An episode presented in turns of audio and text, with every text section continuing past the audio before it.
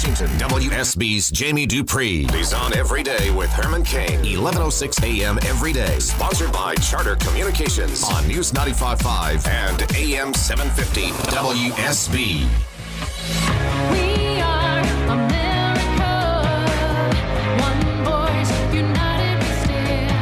Why do you have any belief that you stand a chance to win this nomination, let alone the presidency? Most of the people that are in elective office in Washington, D.C. have held public office before. How's that working for you? Herman Cain, Solutions for a Better America. This is your host, Herman Cain. Thank you for joining us because we're going to tell you the truth. We're going to give you the facts because we want you to be better informed and better inspired for helping to build this better America. Breaking news, breaking news every day with Herman Cain and the most connected man in Washington, Jamie Dupree. Hello, Jamie. Welcome. Hey, Herman. I know that the Senate has killed that fast track bill for the time being, but here's what I don't quite understand. What specifically are the Democrats opposed to, and what about it makes the Republicans want to pass it? Well, I think uh, the Republicans would like to uh, to be behind trade because they would argue, sort of the pro-business tilt to the party, that more imports and more exports would spur economic growth and create new jobs and bring in more wealth. I mean, that's you know sort of the the bottom line I think for many in the GOP. There are some Republicans who don't like the idea of using this plan to give expedited authority to the president to negotiate a trade deal and then have it voted just up or down with no amendments in the Congress. But it is authority that's been given to presidents for many many years in both parties. So there, it, it's always been somewhat controversial. On the Democratic side, you've got big labor that really sees this as more of the sort of the globalization fight, NAFTA and other trade agreements, where they say it will bring in cheaper goods and undermine the American worker and not really be uh, a net pl- plus at all for economic growth. And so that's one Yeah. reason that you've seen Democrats against it. Now, what would they like in it? They'd like a number of things added on to this to require, you know, for example, to crack down on child labor in some of these Asian Pacific nations, to get tough on cur- currency manipulation that they say is undercutting uh, the uh, U.S. goods and making it difficult to sell American products overseas, uh, to cut down on government help for certain industries overseas, you know, because some companies say, well, I could sell my product over in a market like Japan, uh, but they subsidize their agriculture so much that I can't match the prices that they have over there, you know, things of that Yeah. nature. Right. So, yeah, there are some cross currents here. What happened yesterday turned the Senate upside down. I mean, we had uh, the Republicans all behind the president and the Democrats all against the president, except one, as the Democrats filibustered this plan. I think in the end, more than anything else, it does showcase the differences and the, the battle, frankly, that's going on inside the Democratic Party right now over where they should go when it comes to trade, jobs, income, you know, their income inequality thus, uh, line that they like to talk about a lot. And clearly, we've seen a fight develop between Elizabeth Warren and the president on a very personal level. And, you know, we've seen examples where President Obama doesn't really like at times. You know how people think that they get lectured by him sometimes? You know what I mean? Yeah. In a personal way. And he seems to have done some of that with Elizabeth Warren lately. Now, she still's not saying that she's going to run or anything like that for president. But boy, this sort of heightens her, uh, uh, you know, your awareness of her and raises her visibility level even more. I just wonder what's going to happen out of this as we move forward because clearly there is a rift there between some on the liberal side of the party and Barack Obama, which could well spill over into next year. And uh, the lead editorial in the Washington Post today was something to the effect of Hillary Clinton is MIA on the trade issue. It's time for her to weigh in on this and, and tell us uh, what she would do. And I think there's a lot of Democrats that would like to hear her weigh in against it uh, even though obviously some of her work as Secretary of State laid the groundwork for this agreement. I'm still waiting for other Democrat candidates to weigh into the race for the nomination because, uh, you know, as you know, she's basically missing in action, not just on this, but she's trying to stay out of the public's view through the media as much as she possibly can. Look, I think their strategy is very, very obvious right now in the Clinton camp. They're going to do keep doing small events, very uh, restricted events in uh, the early voting states. She'll be going to South Carolina later this month. Uh, she's already been to Iowa, New Hampshire, and Nevada. I don't think you're going to see a lot of big rallies or open speeches. You're certainly not seeing interviews. The Washington Post yesterday put up a clock that keeps counting since how long since he's asked, answered a question from a reporter. You know, so uh, I, I don't. I don't think that's going to change a bit. I think there's only one way that things could change and force Hillary Clinton to uh, off, uh, you know, in a different way, and that would be if Elizabeth Warren ran for president. I think that's the only thing that could change it. Otherwise, I think her camp feels would probably feel very secure in going forward just as they are now, and figuring that sooner or later this will all blow by. Well, Jeb Bush, he hasn't declared, but he's also acting a little Hillary-esque in terms of his campaign, but it's backfiring up in Iowa. You know, um, uh, several things going on with Jeb Bush right now. He just seems some of his answers either he's not ready for a question, or like he said the other day, he got asked a question about Iraq and would he have uh, invaded like his brother did, and he answered it run, one way where you could listen to the question and maybe think he wasn't really answering the question that had been asked. Uh, you know, he went on talk radio yesterday to sort of try to smooth that over. He got hammered by people within his own party. I think if I remember correctly, I saw you putting something on Twitter that sort of jabbed him a little as well. Yeah. And you know, I, I'm I'm interested in this for several reasons. Uh, Jeb Bush certainly is no rookie when it comes to this. He knows what this is all about. He's very skilled at it. Uh, he does well with these interviews, but sometimes. Uh, I, I just get the feeling that Republicans are sort of looking at him out of the corner of their eye and sort of thinking, "What are you doing right now?" Uh, the little dust up in Iowa, I don't know that it's going to mean anything, but his poll numbers there haven't been that good. He now has made it clear he's not going to be there for the Iowa straw poll, which, when you look at the history of the Iowa straw poll, it's really no big deal if you don't win that.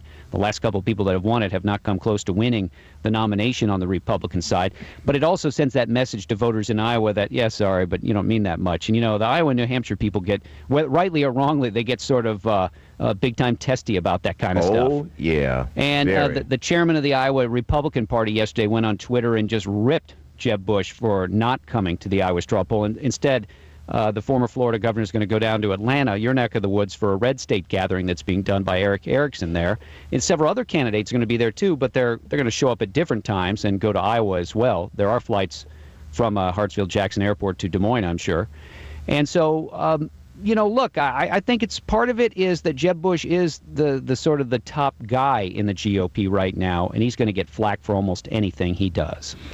I'm hearing from some Republican quote unquote activists slash insiders that they'll there are a lot of the people in the so-called base, you know, the ones that go to all of the meetings and are very active, Yeah. that they are also very skeptical of Jeb. Now, here's what I see from from a distance happening to Jeb, and I've also seen it happen to Ben Carson. Some of the other candidates have not shown this yet. They haven't prepared for these questions that they know they're going to get. And so they're sort of answering them on the fly. You know you're going to get asked about immigration, Jeb Bush. You ought to have a very crisp answer relative to that. And so the staffs are sort of just kind of figuring name ID is all he has to worry about right now. But I got to tell you, a few missteps in the way you answer a question can be pretty detrimental. Look, we're in a, we're in a different situation than we used to be. It used to be that you had time early on to work out the kinks, to get your answers ready, Yeah. to get yourself. You know, if you go back eight years ago, right now, and you watch Senator Barack Obama, you cringe because I mean he wasn't ready for prime time.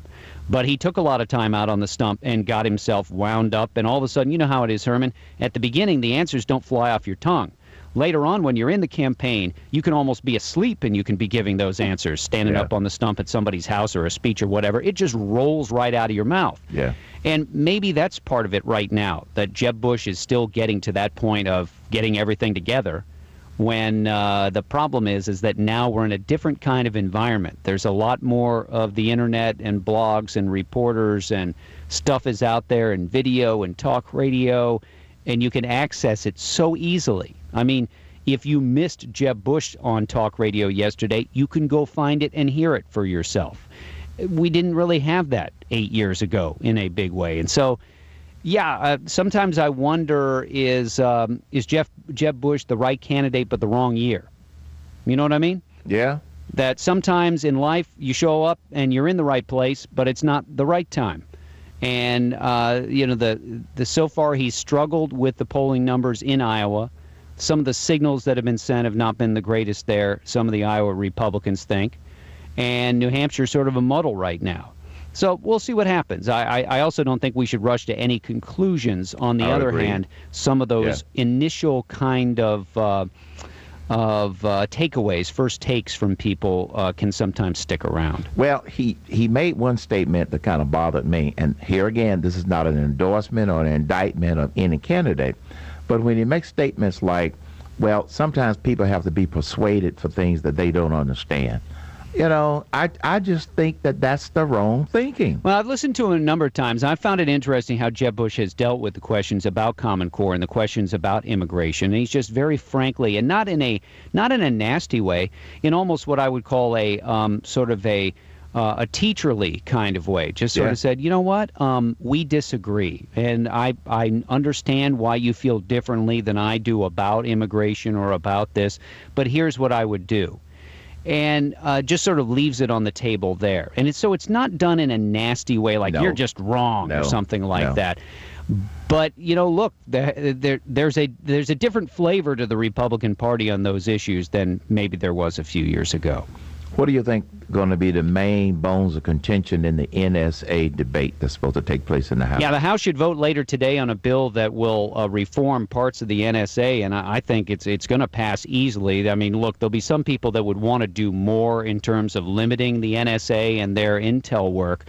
But in the wake of last week's appeals court ruling out of the Second Circuit that uh, that this program was illegal, uh, I think that you'll get a very strong vote for this. The White House is on board as well. The basics are this: this bill would reform the way the NSA can get access to bulk records. No longer could they just sweep up all kinds of phone records and then go through them. They're going to have to go to court, ask the phone companies to look through, and get a warrant like that. Uh, the plan would also make not only changes in that, but also in some of the expiring provisions of the Patriot Act that expire at the end of the month, and also make some changes along the way in the Foreign Intelligence Surveillance Act. For example, there's a secret intelligence court that makes these rulings on stuff that we don't know about. Everything is secret. Yeah. Now it's going to say you're going to have to publish those rulings. Uh, if ever, if anybody follows me on Twitter at Jamie Dupree, I posted the link to the bill, so you can go read the bill for yourself. It should get through easily in the House today. The question is what happens in the Senate. Senator McConnell wants a much different kind of bill, but he may not have the votes to do that. All righty. Well, thanks a lot, Jamie. All right, see you, Herman. You're listening to the Herman Cain Show. Breaking news, experience, and insight. Herman Cain brings it to you every day on the radio and at hermancain.com. Coming up, rapid fire at 877 310 2100. Save big money at Menards. Let the fresh air in and keep the bugs out with replacement screen for your doors and windows from ADFORS. It's easy to install, durable against the elements, and comes in a variety of types to suit your needs. Repair your screens today with a roll of replacement screen on sale through May 5th. And check out more great deals happening now in our weekly flyer on menards.com. Save